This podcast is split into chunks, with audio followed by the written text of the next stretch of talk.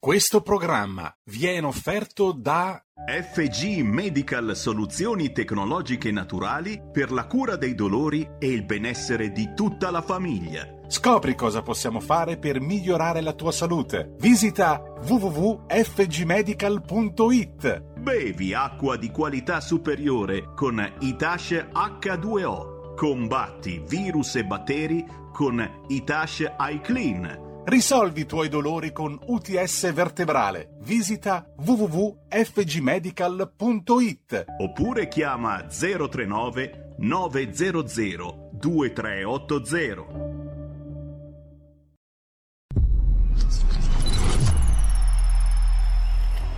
Va ora in onda Zoom, 90 minuti in mezzo ai fatti. Conduce Antonino Danna. La linea va super veloce da Antonino Danna, visto che oggi è la puntata più concentrata della settimana.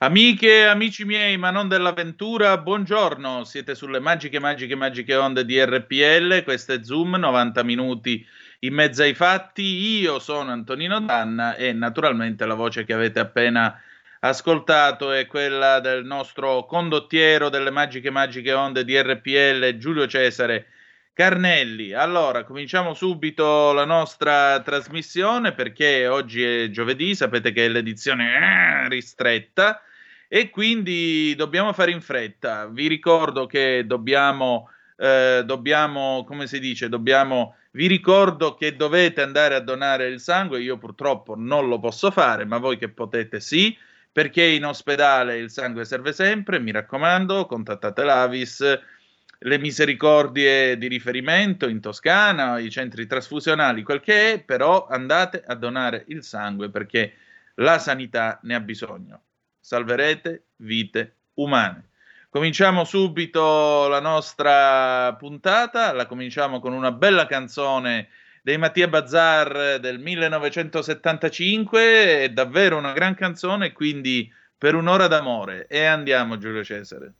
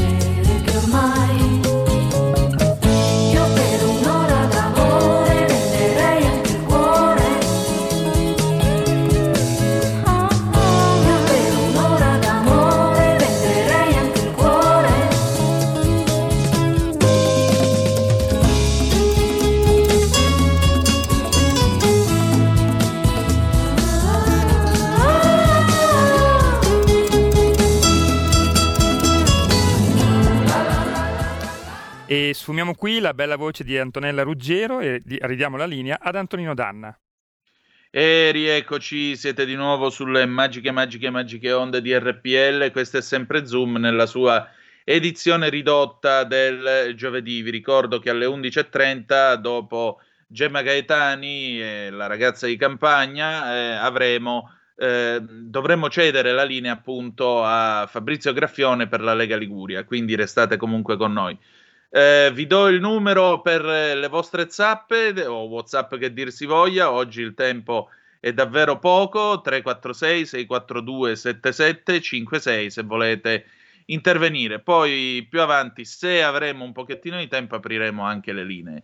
La nostra ospite del nostro faccia a faccia torna dopo una prima puntata che abbiamo tenuto il 28 eh, gennaio scorso. Di chi stiamo parlando? Stiamo parlando di eh, Marta Pellizzi, questa eh, giovane imprenditrice che purtroppo si ritrova ad avere quattro tumori, non uno, quattro, e anche ipovedente e la povera Marta sta combattendo contro l'Inps di Bologna, una battaglia eh, che io trovo surreale, diciamo così, preferisco definirla in questo modo, una battaglia surreale per vedere riconosciuti i propri diritti e la propria naturalmente invalidità. E allora, sono passati quattro mesi, glielo chiediamo di nuovo. Marta, intanto buongiorno, benvenuta buongiorno. di nuovo a Zoom. Che è successo? Grazie. Allora, intanto buongiorno a te a tutti gli ascoltatori. E a distanza appunto di diversi mesi non è cambiato molto. Mi aspettavo un IMSS più attivo, più attento ai cittadini e invece mi trovo tutto il contrario. Ancora non uh, mi è stato riconosciuto l'accompagnamento come mi, era, come mi spetta di diritto. Quindi sono in attesa di eh, muovermi in ricorso per ottenere appunto quello che è mio di diritto. Mm. Ecco, ricordiamo ai nostri ascoltatori, tu avevi, eh, tu avevi fatto domanda di sussidio appunto per questi eh, problemi gravi di salute che eh, stai attraversando, con i quali naturalmente combatti. Non è una situazione facile, tra l'altro tu riesci ad andare avanti perché bene o male tua madre ti assiste, ti dà una mano, ma altrimenti sarebbe una situazione drammatica. Sì, e addirittura l'ultima volta... Prego? Sarebbe drammatica, sì, effettivamente. Eh, ecco, e l'ultima volta quando noi ci siamo sentiti qui a Zoom mi avevi spiegato che sostanzialmente ricevevi un sussidio di 257 euro se non sbaglio, sì, sussidio sì, che poi sì, ti è stato tolto. Di, di circa 300 euro che mi era stato tolto poi perché avevo comunque fatto una sorta di denuncia social, il presidente Tridico me l'aveva riconosciuto nuovamente, però invece l'accompagnamento che percepivo dal 2013, quindi parliamo da, di tanti anni, mi era stato assolutamente tolto e mi veniva appunto detto dal Presidente Tridico che non mi spettava, senza nessun tipo di giustificazione o spiegazione. Quindi ora eh. stiamo ricorrendo uh, proprio per riottenere questa parte di sussidio, perché l'invalidità mi è stata in qualche modo ristabilita. Ecco, meno male, questa è già una, sì, una buona sì. notizia, anche se a leggere buona. naturalmente il tuo spazio Twitter dove lanci l'hashtag io non mollo e dove è anche possibile partecipare a un fundraising eh, per te, eh, ogni tanto io leggo delle cose che mi lasciano un po' perplesso, tipo una domanda che ti è stata rivolta del genere, ma se lei è ipovedente come, perché, si, perché si tinge i capelli? Ho capito sì, bene?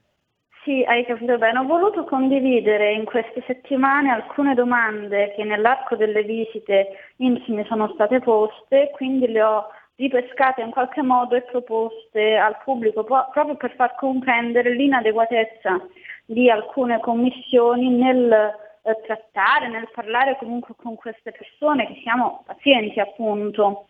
E il fatto eclatante è che un medico legale possa porre ad una persona come me una domanda del tipo ma se tu non ci vedi perché ti tingi i capelli? Effettivamente sì, mi è stata proprio posta questa domanda e non è una domanda molto carina da ricevere, anche perché non, si, non ha nessuna poi tipo di risposta accettabile, no? Perché cosa vuoi rispondere ad un dottore che ti fa una domanda del genere? E questo ha dato anche spazio a tante altre persone per in qualche modo denunciare anche le loro situazioni, le loro domandine vessatorie, queste domandine che ricevono durante le visite, come se fosse una sorta di inquisizione, no? Ti stiamo facendo un test per vedere cosa rispondi.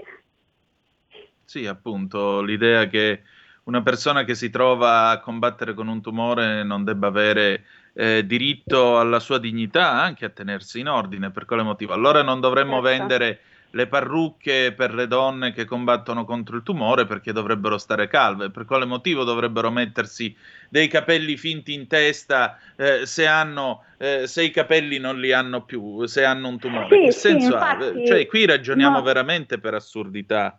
Cozza infatti il fatto che la cura di sé eh, non sia quasi accettata e non sia ben vista da un ente, no? Invece la cura di sé è importante a ogni livello, anche a livello psicologico per la persona, quindi non so, curare il viso, curare i capelli, mettersi lo smalto, ora sto facendo degli esempi, vestirsi bene, perché sentirsi bene con se stessi è la cosa più importante, anche se una persona non ci vede. Cioè, abbiamo certo. comunque una certa immagine da mantenere e si desidera a volte mantenere questa immagine, questo aspetto, no?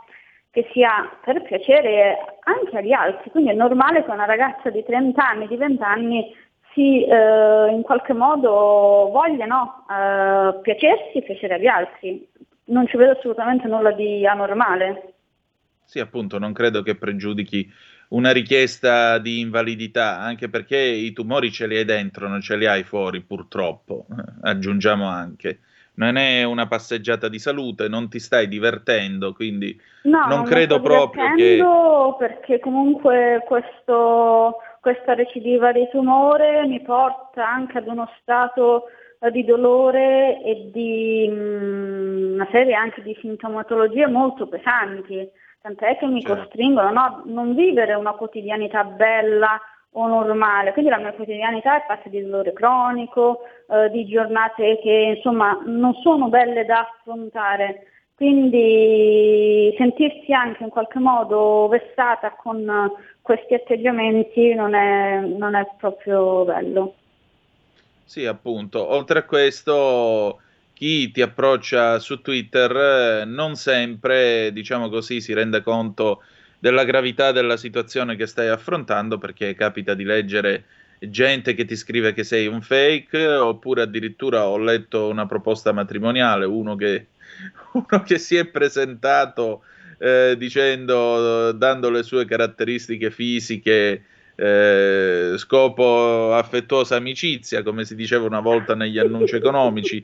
Cioè, veramente, io quello che mi lascia esterrefatto è che la, libertà, la tanto decantata libertà di pensiero in questo paese viene utilizzata senza il presupposto fondamentale, avere un pensiero da esprimere.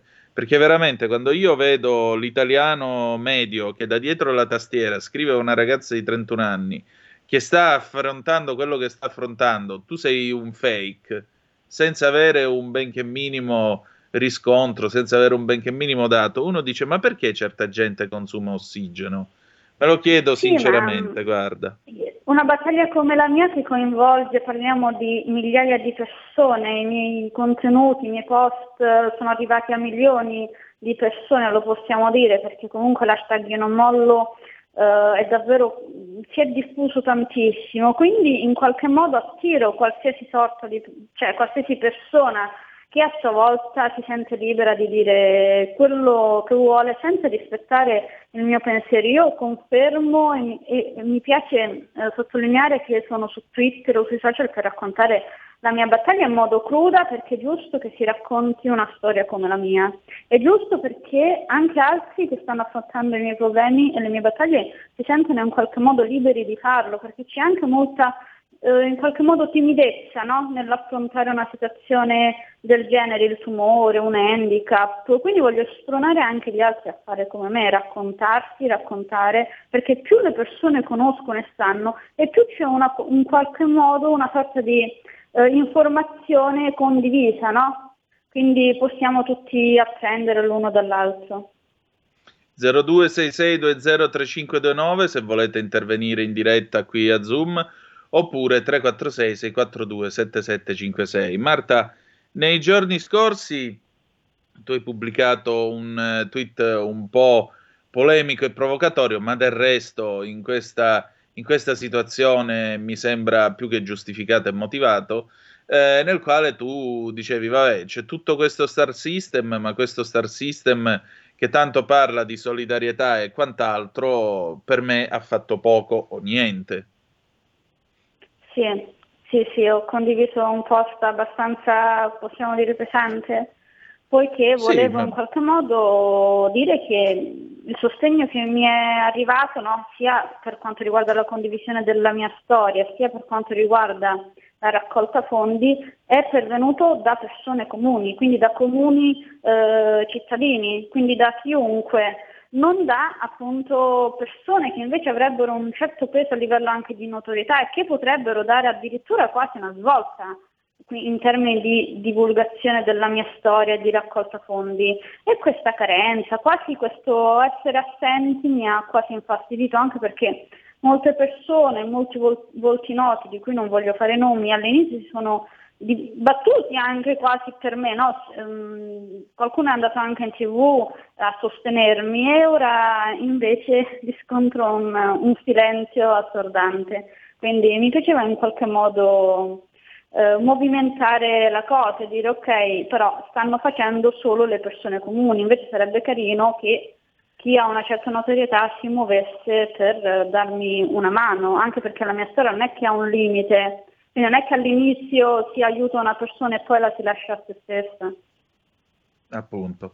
Anche perché, guarda, noi non siamo certamente dei VIP, però abbiamo in mano questo megafono che parla un paese intero, che è la radio, per cui a me fa molto piacere eh, passarti questo megafono per poter dire le tue cose. Senti, ci racconti la tua giornata tipo com'è, la tua vita com'è in questo momento?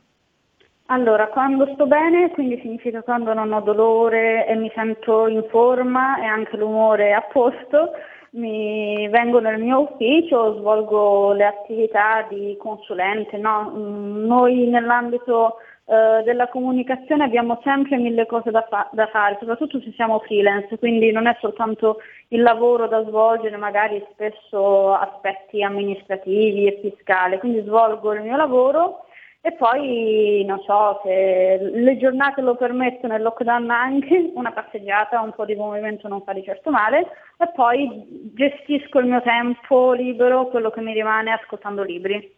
Quindi dedico ecco. tante ore della mia giornata ad ascoltare libri.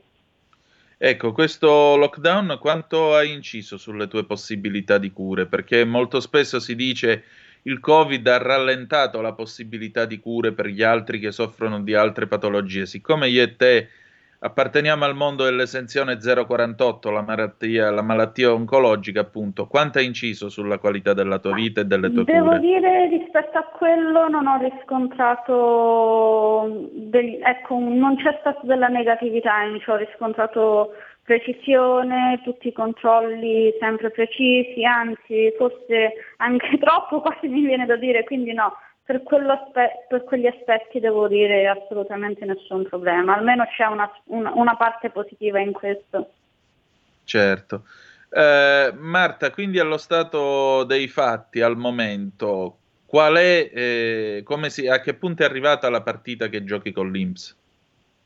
Adesso bisognerà fare un ricorso per riottenere la, l'accompagnamento e ci muoveremo con il mio avvocato e il mio medico legale prima in autotutela per comprendere se in qualche modo l'IMS vuole riconoscere mh, con questa forma quello che mi è dovuto e se ciò non fosse, non fosse possibile ci dovremo muovere un, con un vero e proprio ricorso in tribunale. Quindi abbiamo queste due possibilità, vediamo cosa accadrà.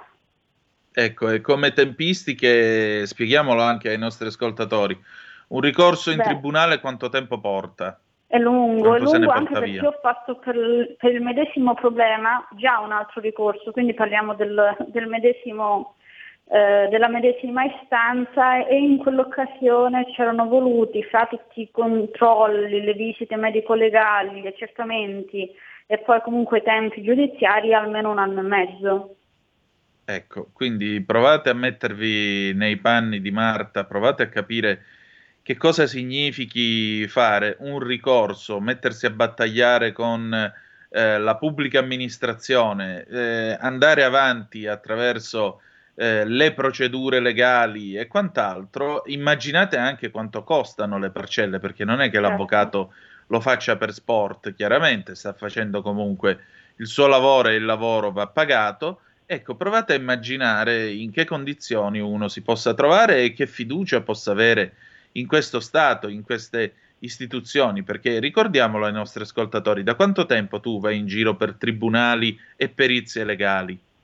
Allora, eh, per questo ultimo aspetto da qualche mese, però io appunto essendo già ricorsa per il medesimo problema eh, nel 2011-2012, poi mi è stato finalmente riconosciuto per quegli anni, quindi l'Inps è quasi, mi viene da dire, decisivo su lui stesso, perché tra l'altro eh, questa cosa era già stata discussa in un tribunale, quindi eh, sarebbe, è inutile, tutto quello che sto facendo ora è inutile perché bastava davvero confermarmi i miei diritti invece che toglierli e andare ad un ricorso che tra l'altro so per certo che vincerò visto che è già stato vinto una volta, quindi mm, ecco, mi sembra davvero cioè... una perdita di tempo, tra l'altro anche di soldi, no? perché l'Inps poi dovrà pagarmi gli arretrati e tutto questo, le spese. Esatto, e quelli che pagano, se non si fosse capito, siete tutti voi, e me incluso, e Marta pure, che stanno ascoltando. Questo, se gioco, questo non fosse un dramma, questo. ci sarebbe da ridere. Sì, perché è un gioco sostanzialmente, no? Cioè tu um, INPS eh, dai ad una persona, come è stato stabilito da un giudice, l'accompagnamento e l'invalidità per 8-9 anni, poi a un certo punto ti alzi e dici no, non gli spetta più poi questa persona farà ricorso, tu gli dovrai ridare no, tutto perché comunque io eh, ho dei problemi gravissimi e dovrei pagargli gli arretrati, le spese legali, tutto quello che ne, eh, ne segue e quindi questi soldi sono comunque soldi pubblici perché l'Inps è un ente pubblico e quindi l'Inps gioca con i soldi altrui, mi viene da dire. Ecco. Eh, Marta, abbiamo una telefonata per noi. Comunque 0266203529 se qualcuno dell'Inps di Bologna volesse intervenire e, e diciamo darci una, una, via d'uscita da questa vicenda, gliene saremmo grati. Pronto chi è là? Sono Gianni da Genova, ciao Antonino. Ciao Gianni, ben trovato. A, a Marta che parla con una dignità e con una forza che è di esempio. Io, è, è da rimanere allibiti, a, a, a toccarsi e dire ma siamo a questo mondo qua, siamo arrivati a una società simile per sentire dire di cose di una gravità inaudita, cioè qua proprio a Genova che recentemente hanno han fatto queste indagini sui famosi stra- eh, stranieri che ci devono pagare le pensioni, che hanno avuto un recito di cittadinanza fasullo e che lo riversavano tutto all'estero, chissà quanti casi oltre a Genova è una cosa veramente che, che tocca al cuore vede, sentire di queste cose qui. Poi oggi tra l'altro è una giornata importante per me perché la mia compagna va a fare la risonanza magnetica dopo il tumore che ha avuto e speriamo bene. Ecco, quindi vi faccio tanti auguri a questa meravigliosa ragazza e a tutte le persone che sono nelle sue condizioni che sono assurde, cioè invece di dargli una mano, gli diamo una mano sul collo a persone così. È una cosa vergognosa, altro che istituzioni. Un abbraccio Gianni... e un saluto. Grazie, un abbraccio a te. per la risonanza Prego. della tua compagna. Come? In bocca al lupo per la risonanza della tua compagna. Eh, crepe il lupo, eh. ci mancherebbe pure, anche perché come vedi, quando si entra nella 048 diventiamo tutti una grande famiglia, per, anche senza conoscerci. Eh, dunque, sono le 10.59, quindi io direi al nostro Giulio Cesare Carnelli di andare un momento in pausa, dopodiché noi torniamo tra poco con Marta Pellizzi e la sua vicenda che vi stiamo raccontando. Quindi uno stop di 30-40 secondi nemmeno e torniamo subito. Grazie.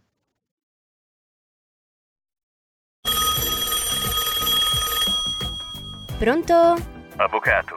Mi dica. C'è bisogno di lei.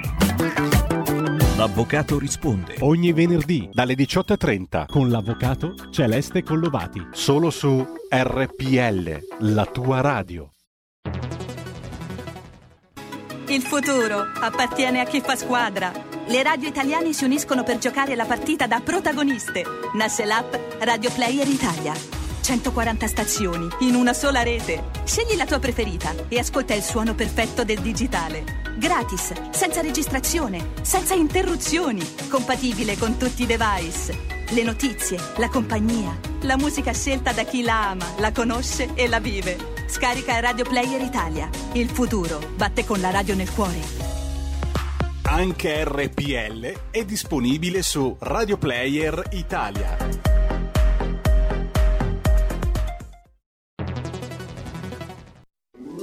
Stai ascoltando RPL. la tua voce libera, senza filtri né censura. La tua radio. La linea torna ad Antonino.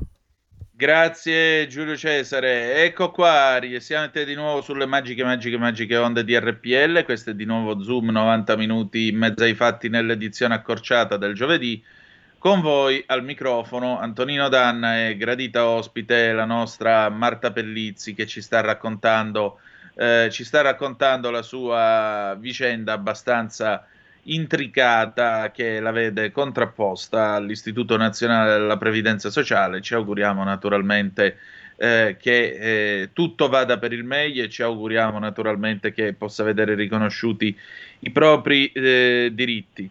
Quindi Marta, insomma, mi pare di capire che adesso ci si muove di nuovo sul piano delle carte bollate, ci si muove di nuovo eh, sul piano, diciamo così, eh, del, della giustizia, di tutti quei corsi e ricorsi che in realtà alla fine della fiera dovrebbero sostanziarsi nel riconoscimento di una realtà che esiste. Tu non sei in grado, diciamo, di andare avanti, hai un'invalidità, dovresti ricevere chiaramente un sussidio e un aiuto da parte dello Stato e ne avresti, credo, tutti i titoli. Um, Marta, eh, in tutto questo tempo però tu dici tante persone comuni si sono messe a disposizione, sono partite, ehm, si sono messe in movimento. Ecco, eh, qual è la, la, la, storia che più ti ha colpito di queste persone?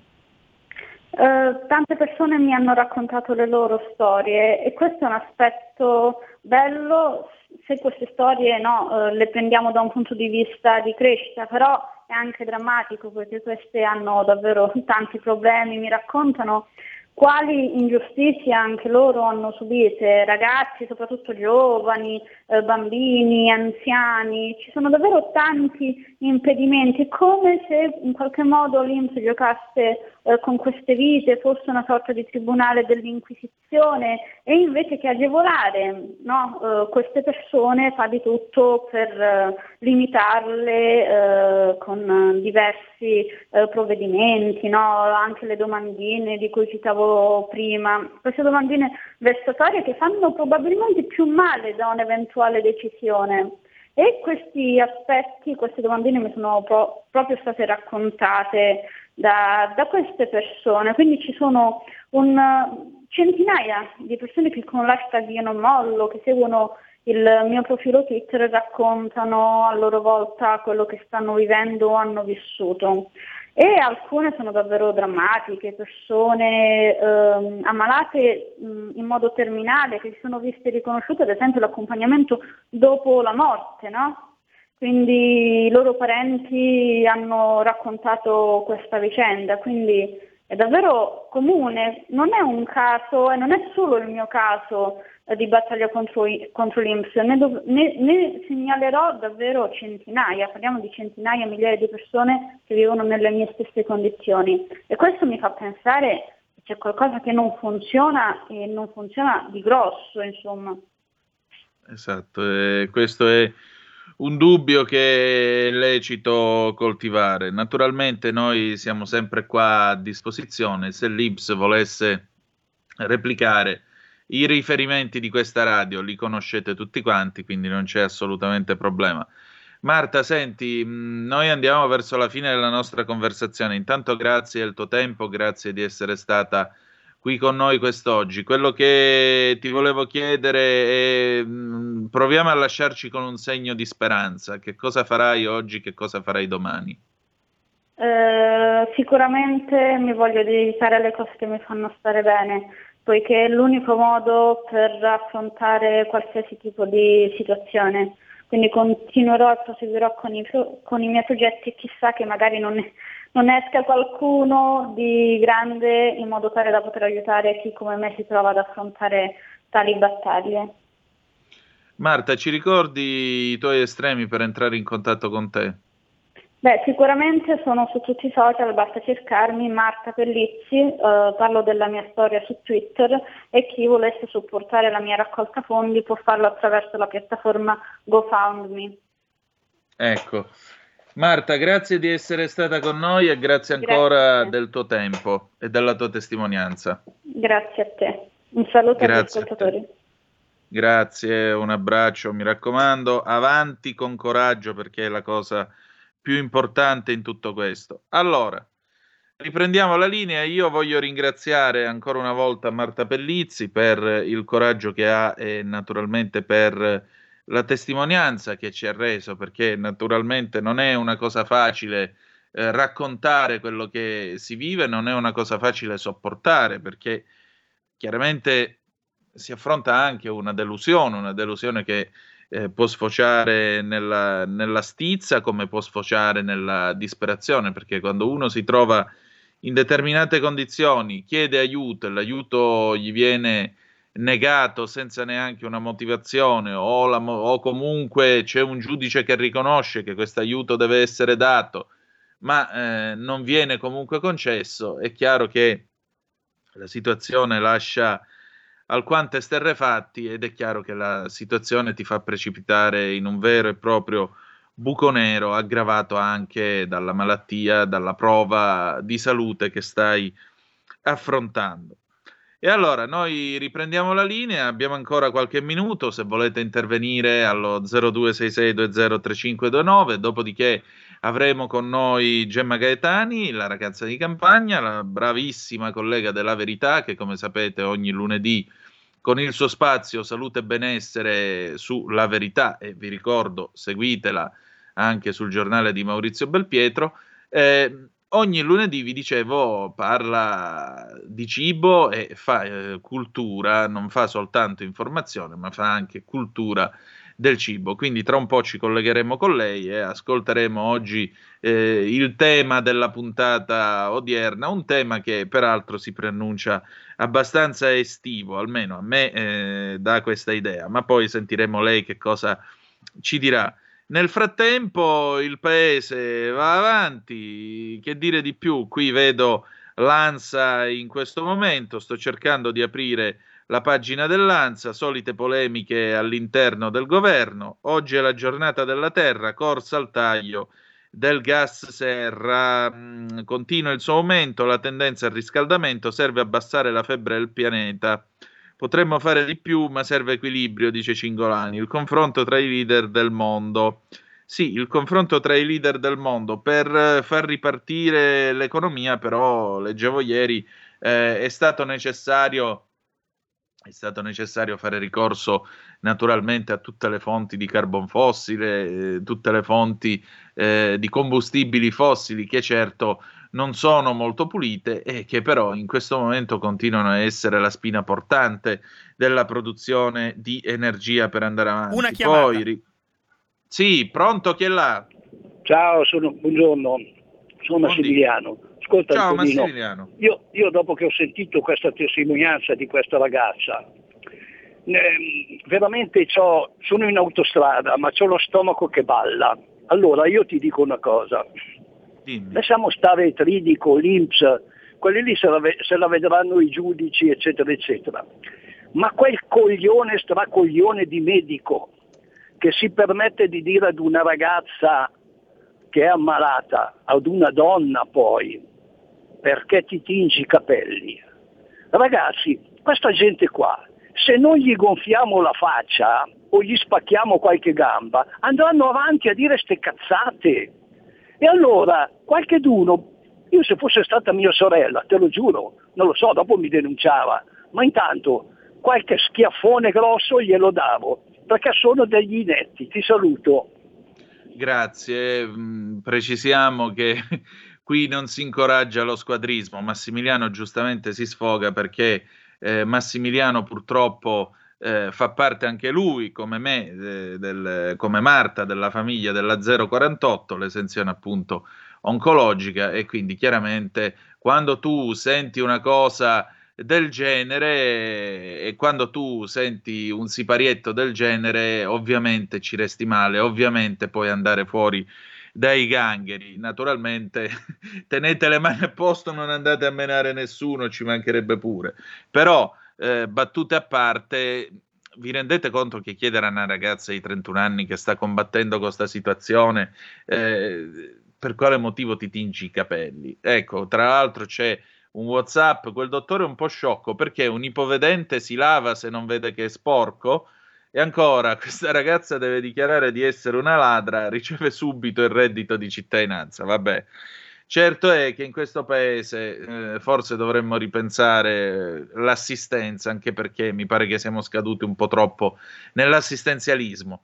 Comunque, chiudiamo questa pagina e che dire di più? Passiamo adesso alla seconda parte della nostra puntata perché, ladies and gentlemen, abbiamo con noi Gemma Gaetani, la ragazza di campagna, e andiamo.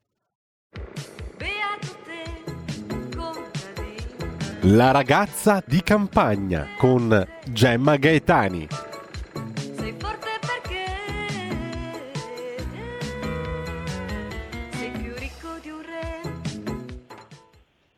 E allora, buongiorno Gemma, direttamente dalle pagine Salute e Benessere della Verità, come ogni lunedì e poi il giovedì qui da noi. Oggi è una puntata vagamente estiva, visto il tema di cui si parla, o no? Eh, beh sì, ci siamo portati avanti, come, come si dice, sì, sì, sì. Abbiamo pensato di scrivere della, della, mozzarella proprio perché, vabbè, la mozzarella non ha stagionalità, perché la mangiamo sempre, eh, però abbiamo, un po com- abbiamo cominciato qualche tempo fa questo viaggio nei formaggi, ogni tanto c'è una puntata, ti ricordi quando abbiamo parlato del mascarpone, allora abbiamo sì. pensato di proseguire con la mozzarella. Va detto che i formaggi sono veramente un argomento abbastanza complesso, è un po' come la loro produzione, non sono proprio facili da fare e quindi non sono neanche facili da studiare, da capire e da, e, e da spiegare. Eh, però insomma ci stiamo provando. E la mozzarella, allora, va detta una cosa, io ho iniziato così, avrei notato che c'è questa ossessione da parte della pasticceria contemporanea, anche della, della cucina di ricerca per la forma sferica è tutta una sì. sfera adesso, no? e allora questa cosa a me un pochino fa sorridere perché dico sì, beh, però esiste già da, mil, da, da, da secoli, da qualche secolo, eh, cioè noi abbiamo attestazioni di qualche secolo fa, ma magari esisteva anche da prima, eh, di eh, questa sfera dalla consistenza molle ma non troppo, soda ma non troppo, eccetera, eccetera, che è quello che, di cui parlano tutti questi chef contemporanei ed è la nostra mozzarella che è un prodotto, un contributo uh, completamente italiano che è stato dato appunto al mondo perché tutti amano, mangiano, a volte tentano di produrre eh, e addirittura falsificano spesso la mozzarella. Eh, però non c'è dubbio che sia appunto una produzione italiana, anche se questo primato diciamo, della napoletanità della mozzarella va messo un pochino in discussione perché in realtà eh, la mozzarella ci sono delle attestazioni che ci dicono che quella che si chiamava provatura, ancora se ne parla, nel Lazio c'è ancora chi chiama la mozzarella provatura, in realtà fosse la mozzarella così come chiamata nel Lazio. Quindi quest'idea diciamo che la mozzarella sia un patrimonio esclusivamente napoletano, che è un'idea per esempio che porta avanti anche Saviano. Mm e quando, te, quando, quando, parla di cose che non sono appunto la camorra ma comunque di, di napoletanità, l'ha definita l'oro bianco, no? tutta una serie di mm, cose secondo me molto molto retoriche. In realtà... Sì, questa... Gomorra suggerisce di mangiarla eh, a Mondragone dopo aver fatto il bagno, perché la, col sale sulla pelle dice ti lecchi il, il, palmo della mano, dopodiché ti mangi la mozzarella a più sapore. Dà anche questa ricetta in Gomorra. Ah, che è? Si è ispirato alla. Non, me lo ricordo, si è ispirato alla tequila boom boom, cioè col sale sul, sulla pezza. Guarda, No, se hai a vabbè. casa Eh, Gomorra, non- controlla perché a me è rimasta proprio impressa questa cosa. Lui a un certo punto dice questa cosa, parlando proprio di Mondragone. Ma guarda, io non lo voglio neanche criticare perché sinceramente forse in un certo senso non vale neanche la pena, io direi che lui si critica da solo. eh, perché boh, insomma mi sembrano delle cose estremamente retoriche, tutti quanti noi amiamo il cibo mh, delle nostre parti, di altre parti italiane, però mo addirittura leccarci la pelle dopo il bar mi sembra veramente un po', un po' eccessivo. E comunque la mozzarella eh, che è esclusivamente campana è la mozzarella di bufala campana che è anche un marchio DOP perché tu sai che c'è tutta questa questione, noi ne parliamo spesso, la specialità tradizionale garantita, il PAT, il prodotto agroalimentare tipico, il DECO, no? c'è tutta una serie di cose, di etichette che ti dicono questo è un prodotto particolare, sappilo, però il l'etichetta che veramente conta nella produzione alimentare perché ha anche un impatto economico è il DOP. E infatti lo conferisce eh, l'Europa. Eh, e avere il DOP sulla mozzarella di bufala campana vuol dire avere tutelata la produzione del latte campano di bufala campano perché l'importante è che sia fatto appunto con quel latte. Il DOP dice che perché si possa chiamare così un prodotto essere, può essere anche prodotto da un'altra parte, però deve eh, usare per esempio gli ingredienti che sono invece prodotti in loco e così via.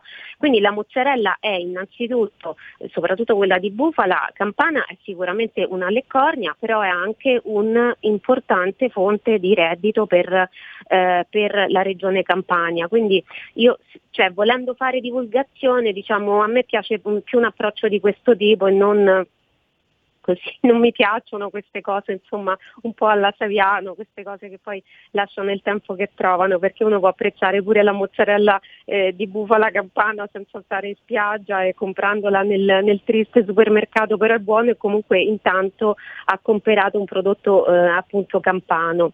Eh, la, la caratteristica della mozzarella è questa, che ce ne sono veramente tantissimi tipi, cioè da un punto di vista produttivo c'è quella di latte vaccino che è appunto una specialità tradizionale garantita.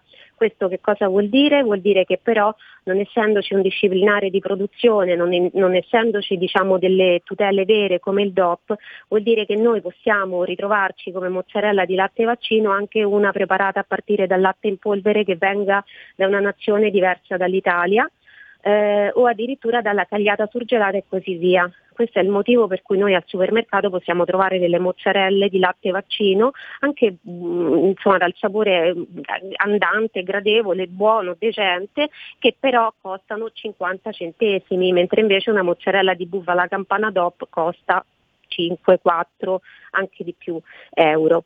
Eh, poi c'è la mozzarella appunto di latte eh, di bufala campana, anche qui bisogna fare molta molta attenzione perché altre Sì. diciture, eh, mozzarella di eh, latte bufalino, no? Altre diciture non sono valide, ci deve essere sempre accanto il marchio DOP e il marchio DOP si può apporre soltanto accanto a mozzarella di latte di bufala campa- campana. Quindi questo è molto importante perché tu sai che laddove c'è una tutela c'è anche tutto un mondo diciamo, di falsificazione intorno, per cui provano a falsificarti proprio il DOP o un po' più raramente, molto spesso invece ti fanno una cosa che si chiama un po' come il DOP, però non esattamente, e allora la Italian persona magari che non è sounding. Sì, che non è tanto attenta, la, la- la persona anziana, la signora che va a fare la spesa ci può cadere la- e la compra scambiandola per il DOP quando invece non lo è. Come ripeto, ora non è che c'è il veleno nel latte di bufala che non viene dalla, dalla campagna, però è semplicemente che mh, insomma magari te lo fanno pagare come se, se fosse un DOP, però in realtà non lo è. E, e poi abbiamo vabbè, varie forme, io ho fatto proprio l'elenco, sono infinite, si va dalla mh, più piccola, no, la ciliegina, arriviamo a questa forma che mi ha colpito molto, la, la cizzona e la figliata. Delle cose che ecco, ci riportano di nuovo a- a- alla- un anche un po' alla retorica, se vuoi, del- dell'opulenza, del gusto che, che prima dicevamo avesse Saviano, no? Perché Certo. eh, la zizzona è questa mozzarellona mh, gigantesca e mi fa venire in mente Fellini perché si chiama così proprio perché vuole repli- replicare la mammella, femmi- la mammella.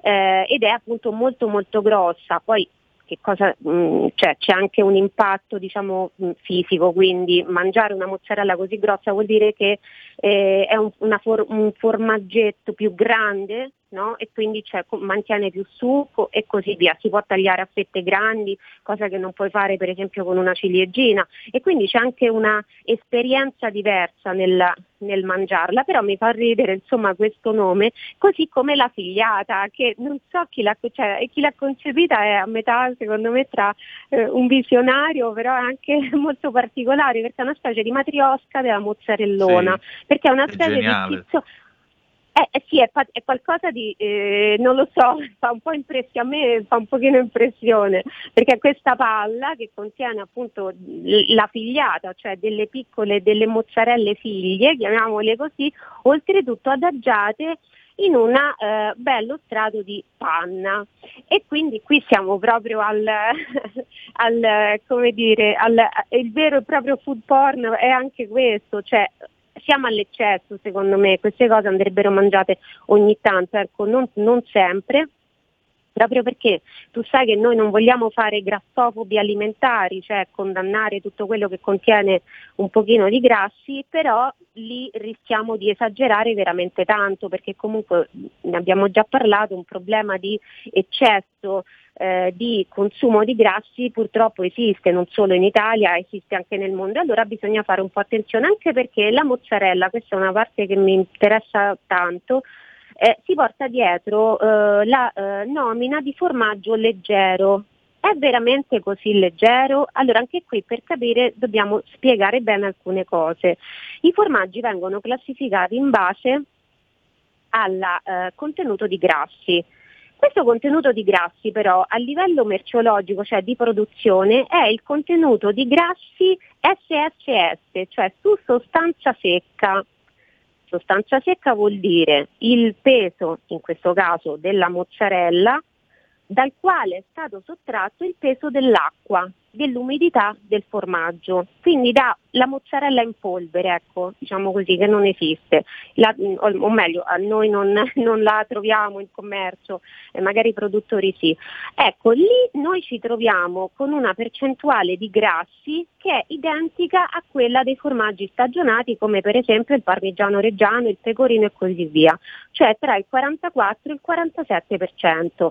Se invece noi andiamo a considerare l'altra percentuale di grassi, l'altra modalità di calcolo, cioè il eh, grasso sul tal quale STQ, allora vediamo che la percentuale di grassi della mozzarella rispetto per esempio al parmigiano e ad altri compagni di eh, grassi su sostanza secca eh, scende. Scende perché? Perché la mozzarella contiene più acqua. Quindi da una parte è vero allora passiamo dal 44-47% al, a 20 grammi di grassi su 100 grammi di mozzarella di latte vaccino. Per la bufala ne abbiamo 24. Eh, per quanto riguarda il parmigiano reggiano stiamo invece sul quale al 29,3%, mi pare, quindi insomma 29-30%.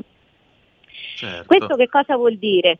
Che la mozzarella è un formaggio più leggero di altri formaggi, ma non è in generale una pietanza leggera, perché altra domanda, ma allora sai, ci sono per esempio quelli che non mangiano eh, la carne, eh, però la sostituiscono con i formaggi, magari dicono con la mozzarella perché è leggera, è anche più leggera della carne. E no, non è vero, eh, perché praticamente una fetta di carne di vitello eh, da 100 grammi ha praticamente 10 grammi di grasso, quindi la metà dei grassi della mozzarella di latte vaccino. Quindi non è così magra e il consumo ideale secondo i nutrizionisti è di un paio di volte alla settimana. Una mozzarella da 125 grammi oppure se uno ha un metabolismo molto veloce, anche una da 250 grammi, insomma se, se- se la, se la può tranquillamente mangiare. E queste sono cose importanti da sapere perché eh, si corrono diciamo, dei rischi no? di aumento diciamo, dei, dei, grassi de- nell'alimentazione anche se si mangia normalmente, senza eh, abbuffarsi, senza mangiare troppo, però bisogna sapere che, che, tipo di grassi, quanti ce ne sono all'interno di, di quello che mangiamo.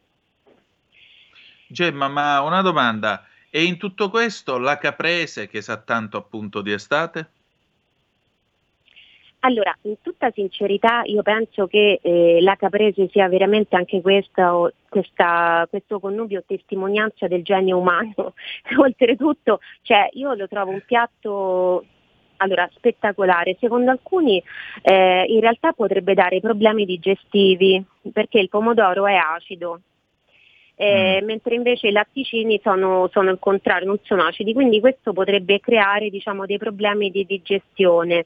Ah, tra l'altro non ti ho detto questa cosa che minori sono i grassi e più è facile la digestione. Quindi se noi abbiamo problemi, non abbiamo alcun problema di sovrappeso, ma abbiamo problemi di digestione invece, eh, allora sarà meglio mangiare la cosiddetta mozzarella light che ha all'incirca fino al 50% di grassi in meno rispetto alla mozzarella normale di latte vaccino e ancora di più rispetto a quella di bufala. Tornando alla nostra caprese, eh, se ci pensi è un po' anche ehm, il connubio che fa pizza perché la pizza noi parliamo sempre della mozzarella, eh, cioè ne parliamo, eh, parliamo, della mozzarella da sola ma anche della mozzarella in relazione alla pizza.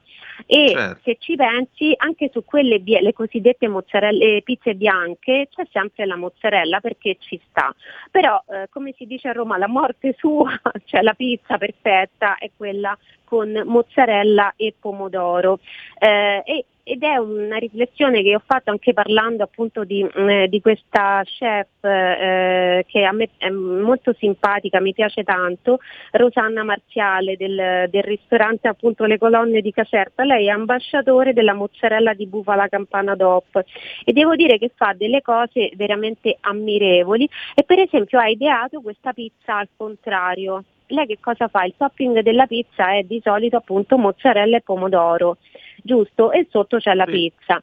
Lei invece manipola la mozzarella, fa questo esperimento molto interessante di eh, ri, lei la rimozza, dice così, cioè la manipola e la mozza, la, la forma, eh, così come si dovrebbe fare solo nel caseificio, cioè la mozzarella subisce una sola volta nella sua produzione questa manipolazione, invece lei sa che i cuochi contemporanei vanno no, a fare cose, a, a intervenire anche sulle strutture delle materie prime, quindi lei in pratica rilavora la mozzarella in cucina, non più nel caseificio, quindi la rimanipola e la trasforma nella base della sua pizza addirittura fa questa cosa eh, veramente cioè, che testimonia quanto lavoro ci sia poi dietro piatti che magari a volte possono sembrare soltanto delle butade ma, eh, ma non lo sono. Lei addirittura il famoso cornicione leggendario, no? il leggendario cornicione della pizza napoletana, lei lo ricrea inserendo delle molliche di pane che fanno spessore all'interno di questa, questo, um, questo um,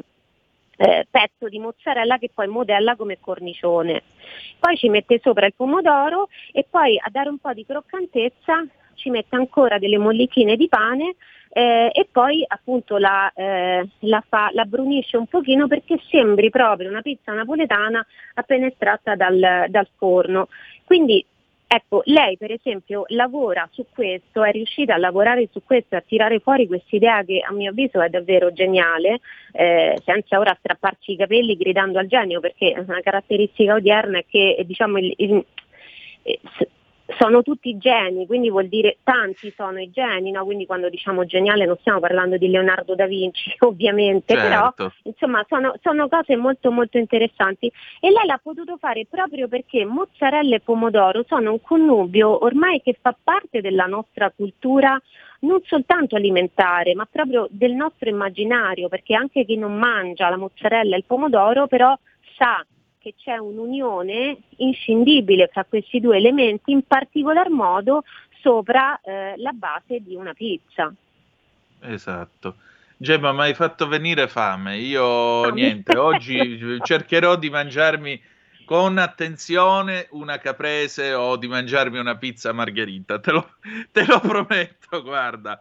Gemma, senti, allora, grazie del tuo tempo, noi dobbiamo chiudere qua, però mi sembra che anche oggi abbiamo fatto un bellissimo viaggio nella nostra gastronomia, ma soprattutto nella nostra cultura stessa, perché appunto la mozzarella avete potuto ascoltare da Gemma tutto questo mondo dell'Italian sounding e quant'altro appartiene, è una cosa che più italiana di questa non si può e abbiamo il dovere di tutelarla. Gemma, noi ci ritroviamo giovedì prossimo, grazie ancora e vi ricordo seguitela ogni lunedì sulle pagine di salute e benessere della verità. Grazie. Allora, Gemma deve essere andata via e allora che dire di più? Andiamo in pausa e poi dopo Fabrizio Graffione con la Lega Liguria. A tra poco.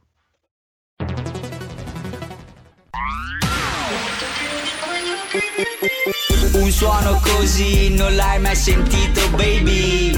Da Plus molto più di quello che credevi. Programmi, musica, multimedialità. Da Plus suono nuovo di alta qualità. Digital Radio Il suono perfetto. DAB Plus. Anche RPL, la tua radio, è in Digital Radio Porta con te ovunque RPL la tua radio. Scarica l'applicazione per smartphone o tablet dal tuo store o dal sito radiorpl.it. Cosa aspetti?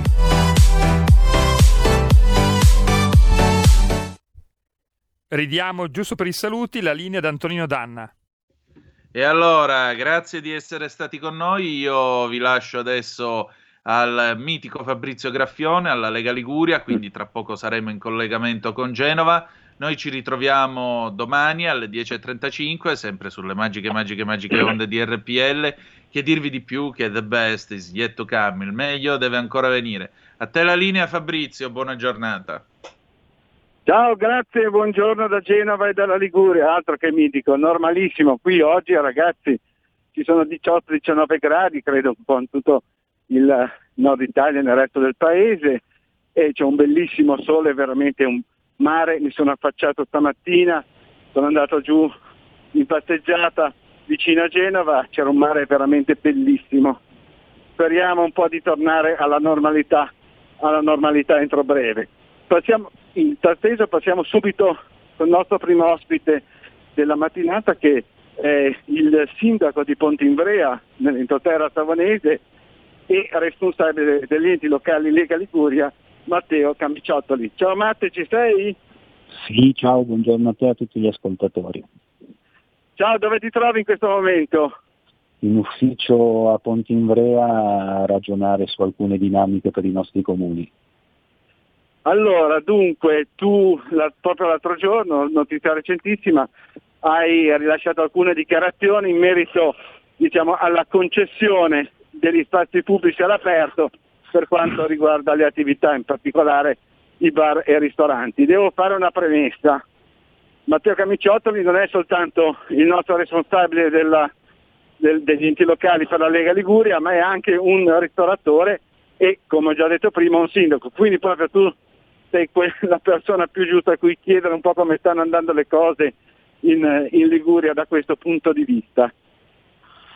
Allora, senz'altro il, il settore della, della, ristorazione dei bar eh, da questa pandemia ne esce con le, con le ossa rotte anche perché insomma, è stato soprattutto con il governo Conte 2 abbandonato a se stesso completamente. Oggi abbiamo la possibilità di rivedere un minimo di luce in fondo al tunnel fermo restando che eh, le riaperture all'aperto sono probabilmente anche un po', un po', castranti per i locali che questa, questa, situazione non la possono usufruire. Comunque noi come Lega Liguria abbiamo chiesto ai nostri sindaci di concedere più spazi possibili all'esterno senza far eh, pagare la, chiaramente la, la, tassa sul suolo pubblico perché c'è, c'è, una necessità di, di, di, ripartire e queste attività devono senz'altro, senz'altro essere messe in condizioni di provare, di provare a salvarsi dico provare perché dopo un anno e mezzo di chiusura e abbandonati a se stessi non è semplice.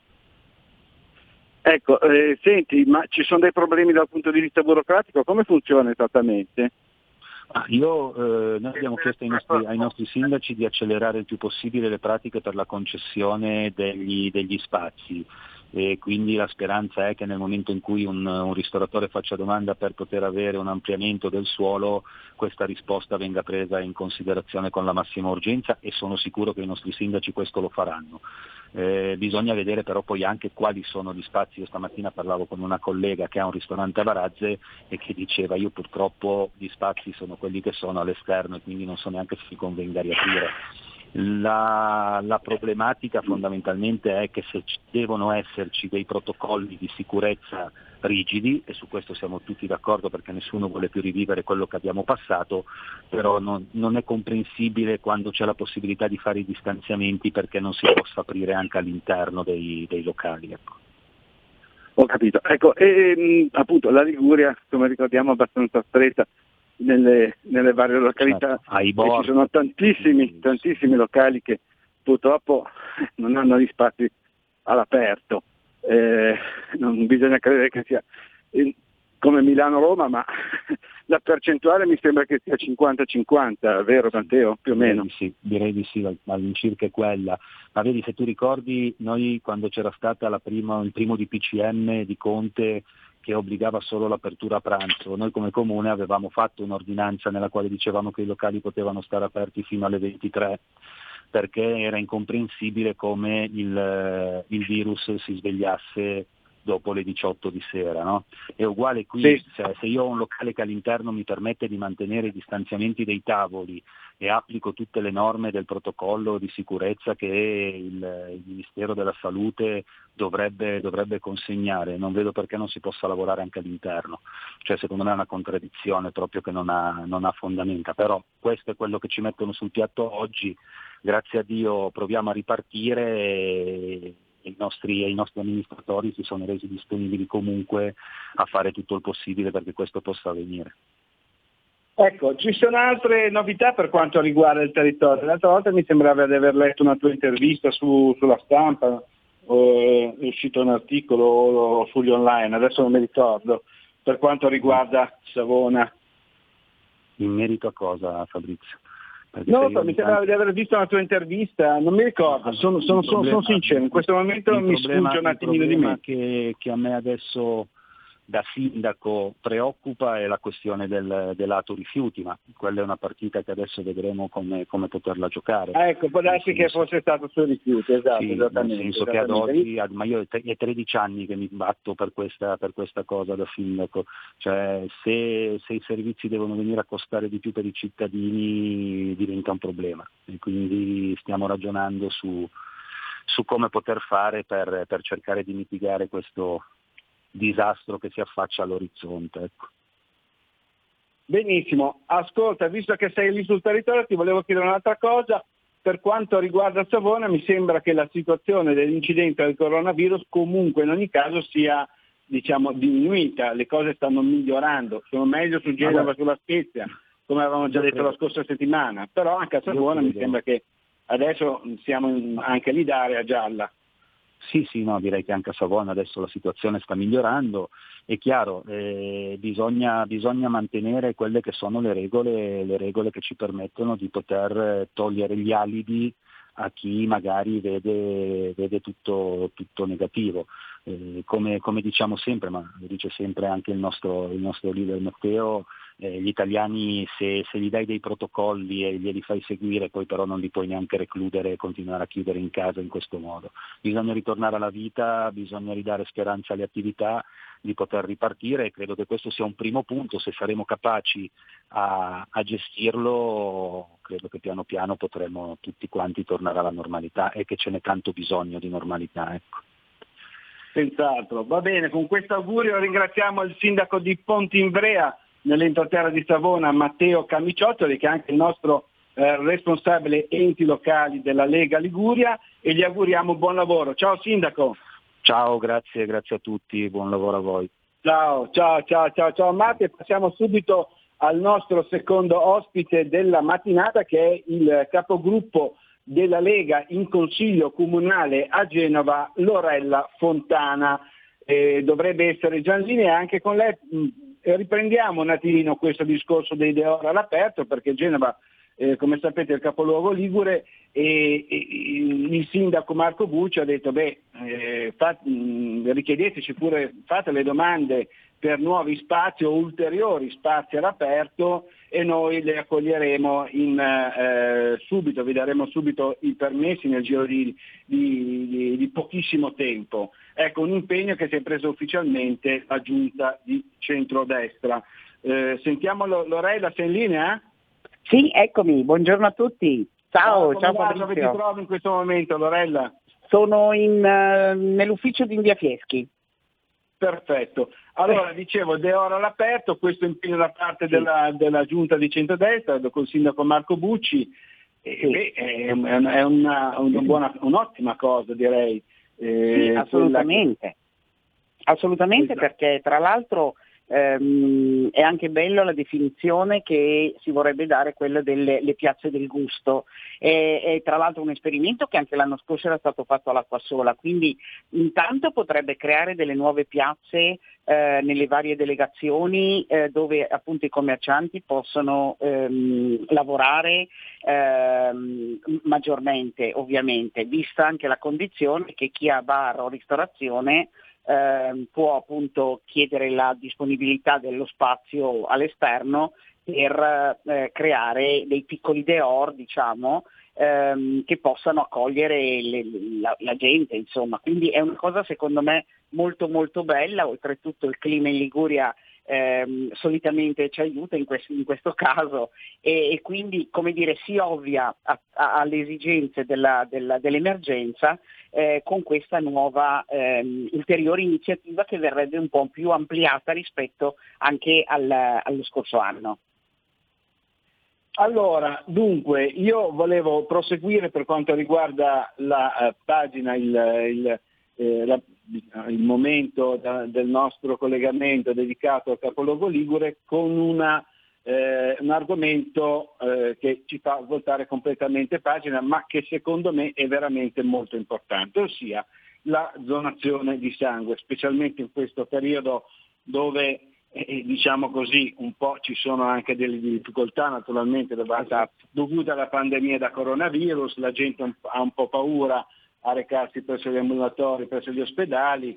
Ecco, ehm, però a Genova è stata, in, grazie alla Lega, è stata fatta un'importante iniziativa, ce ne vuoi parlare Lorena? Sì, sì assolutamente, è, una, è, stata approvata tra l'altro all'unanimità eh, questa mozione che abbiamo presentato eh, per dare un, un segno di riconoscenza a, alle migliaia di donatori che eh, ogni anno eh, sacrificano un, dire, un, quarto d'ora del loro tempo eh, donando oh, un, un, po' del loro sangue per coloro che ne hanno necessità. Quindi mh, mm, credo che sia un gesto da un punto di vista etico ma anche eh, sociale eh, importante. Noi abbiamo fatto questa proposta che eh, impegni il sindaco eh, a eh, farsi promotore presso Regione Liguria eh, di creare un albo che possa mh, rappresentare questo, questo, passaggio per i donatori, ehm, ossia chi almeno ha fatto 60 donazioni di sangue, plasma e piastrine, eh, di essere inserito in questo albo di ordine al merito e mh, per coloro che raggiungeranno le 90 donazioni, ehm, che, che, vorrebbe dire quindi impegnarsi per 22 anni e mezzo eh, in, questa, in, quest'opera spontanea, ehm, a proporre tramite ehm, indicazione del Presidente della Regione eh, un cavalierato alla Repubblica per meriti sociali. Io credo che sia una cosa importante, ma mi è piaciuto perché è stata molto eh, sentita anche dalla, dall'opposizione, perché sono quelle, quelle azioni credo che non debbano neanche avere colore politico, ma è importante che la Lega sia stata promotrice in questo senso, ehm, che sia anche un, dire, un monito e un, un, segnale per le giovani generazioni, per imparare a, ad essere altruisti, per imparare a capire che il io non avrò mai bisogno non esiste. Quindi eh, donare sangue è un, un, gesto importante, soprattutto come giustamente dicevi tu Fabrizio, in questo momento in cui ci, siamo in un'emergenza e, e, c'è sempre maggior richiesta. Quindi io credo che sia stato veramente una, un documento importante che come Lega dobbiamo esserne mm, come dire, orgogliosi. Ecco. Direi che è veramente un, un ottimo un ottimo progetto quello che hai illustrato e mi fa veramente piacere, cioè fa piacere a tutti che la mozione sia, della Lega sia passata all'unanimità perché come giustamente hai ricordato tu eh, si tratta di argomenti che non devono avere eh, colori politici assolutamente. Bene, esatto. allora ti, ringrazia, ti ringraziamo. Ti Io ringrazio voi. Lavoro. Grazie, ciao Lorella, grazie buona giornata. Un saluto a tutti. Ciao Fabrizio, un abbraccio. Ciao ciao. Un saluto un abbraccione. Ciao Lorella. Dunque, proseguiamo con il nostro terzo ospite della mattinata. Oggi stiamo andando veloce, gli lasceremo un po' più di spazio, che è il capogruppo regionale Stefano Mai. Intanto ricordo, mentre la regia contatta Stefano, do una, un paio di notizie di cronaca. Eh, la prima è che finalmente la Procura di Genova ha eh, chiuso le indagini eh, preliminari per il tragico crollo del ponte Morandi, ricordate 43 vittime, avvenuto il 14 agosto 2018.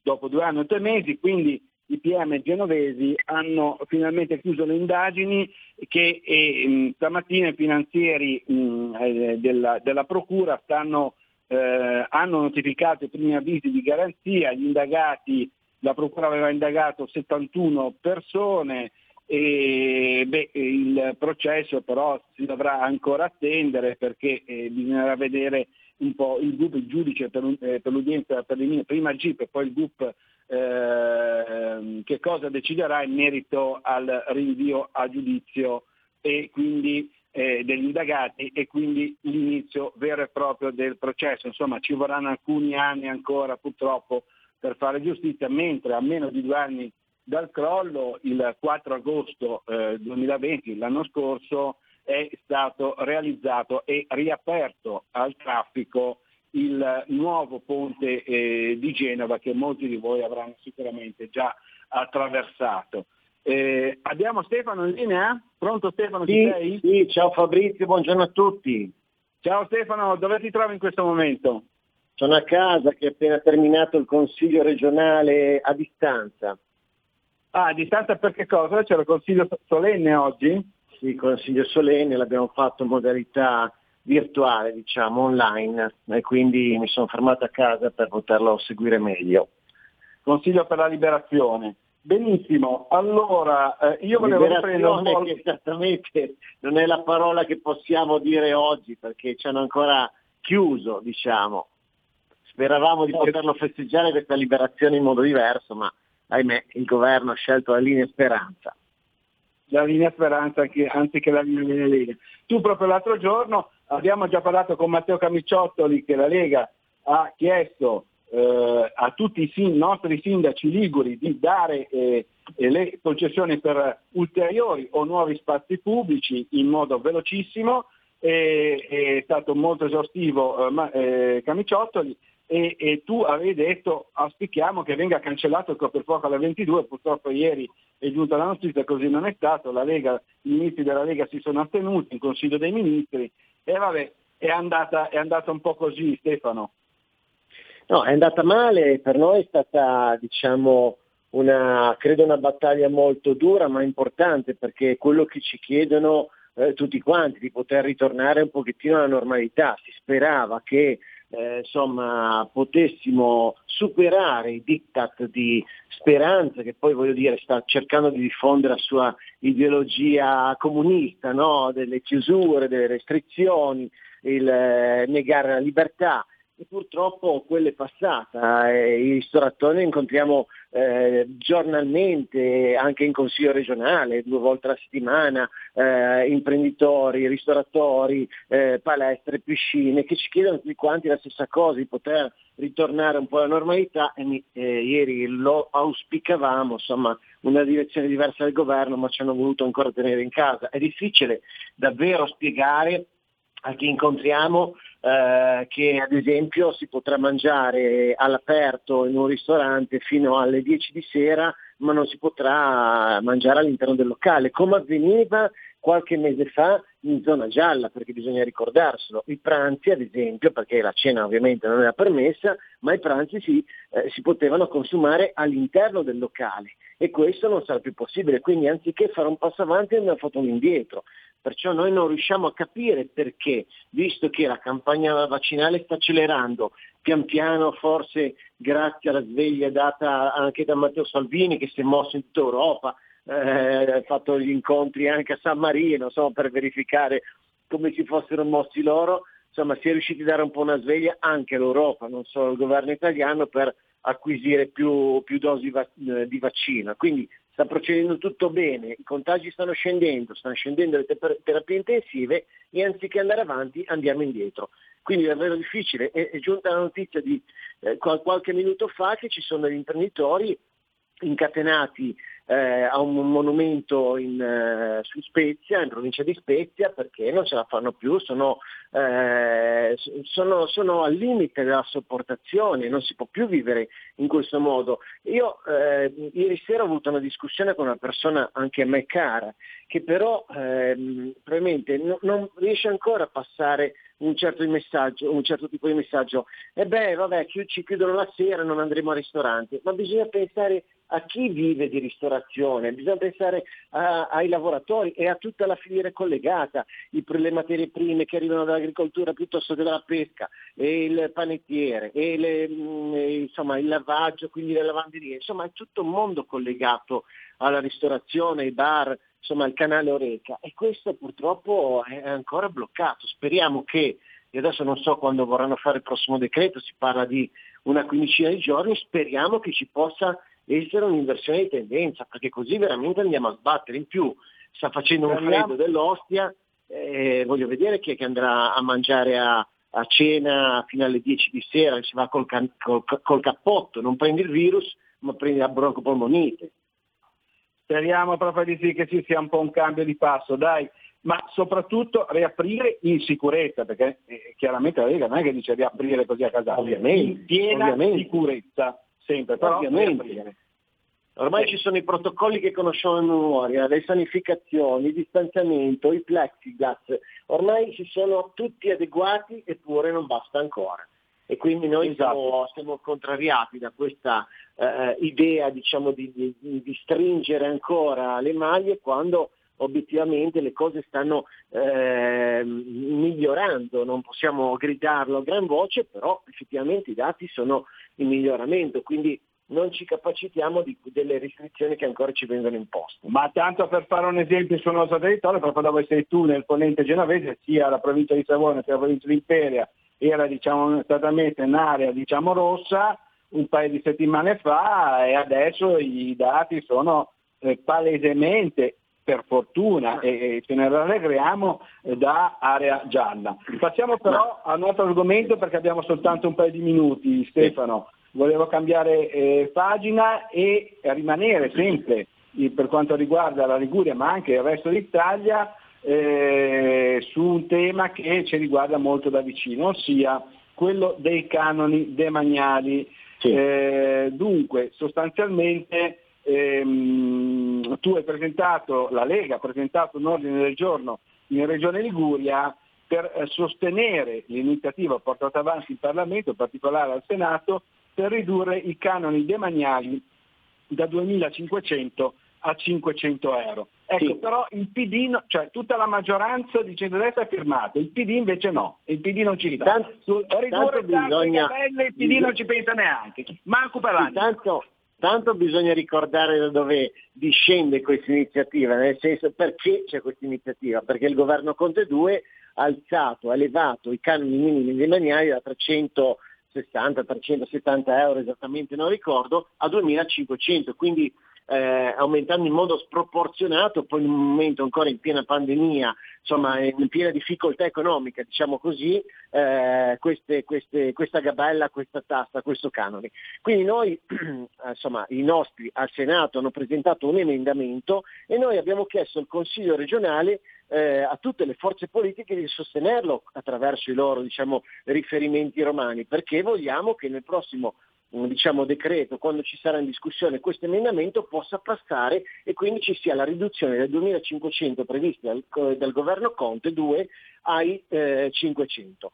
Eh, però il PD non l'ha voluto firmare con, adducendo delle motivazioni molto futili direi, che deve sentire i suoi, cosa fanno, cosa pensano, però questo è, pensiamo eh, che ripercussioni ha, non stiamo parlando di stabilimenti balneari, stiamo parlando di pescatori sportivi, pescatori professionali, circoli vela, anche eh, l- l- il privato che ha picco- un piccolo gozzetto in legno eh, scabercio che magari utilizza due volte all'anno per andare a fare una pescatina oppure per andare a prendere un po' di sole, dovrà pagare questa gabella eh, allucinante. Quindi mh, insomma eh, vogliamo provare a riportare un po' la normalità anche questa tassa, ahimè il PD ad oggi non ha firmato, speriamo che quando questo documento perderà in Consiglio regionale il PD possa essersi ravveduto e pot- possa anche lui diciamo, sostenere questa nostra iniziativa. Sì, vabbè, sono cose che veramente fuori dal mondo. E, e, però volevo concludere con Stefano Mai in modo un po' più leggero. Dicevo, qua a Genova sono andato stamattina un bellissimo sole, c'è una bellissima temperatura e il mare è veramente pulitissimo. Lì da te, adesso dove sei? Ad Lazio tu? Io sono da Lazio e... Com'è il mare lì? Scusa? Com'è il mare lì? Eh, il mare è una tavola blu, come cantava Claudio Baglioni. Eh, no, sto guardando il ripascimento che sta facendo il Comune di Alasso attraverso i fondi dati eh, dal governo Conte 1, quando avevamo la Lega al governo erano stati dati dei fondi anche per i pascimenti e attraverso due milioni e mezzo che poi sono stati distribuiti dalla regione il comune di Alassi sta facendo questo importante ripascimento eh, nell'ottica poi di fare un, una protezione della, della, bellissima spiaggia che non può essere ogni, ogni stagione danneggiata da queste potenti mareggiate. Benissimo, allora ringraziamo tantissimo il nostro capogruppo regionale Stefano Mai, gli auguriamo buon lavoro e buona giornata. Ciao Ste. Grazie a voi, ciao a tutti, buona giornata a tutti. Ciao, ciao, ciao. Prima di dare la linea a Milano ricordo ancora una notizia di, di cronaca eh, che è arrivata proprio ieri tra l'altro, il comune che, che, riguarda i famosi monopattini. Come sapete a Genova c'è stato un gravissimo incidente eh, che, purtroppo mortale di una donna eh, che è stata travolta, si è scontrata con un tir, ci, ci sono indagini in corso.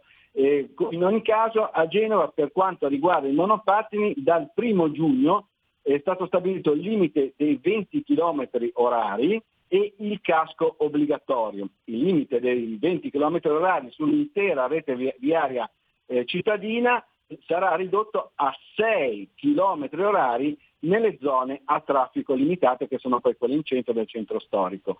Bene, è tutto da Genova e dalla Liguria, linea Milano da Fabrizio Graffione. Avete ascoltato Zoom, 90 minuti in mezzo ai fatti.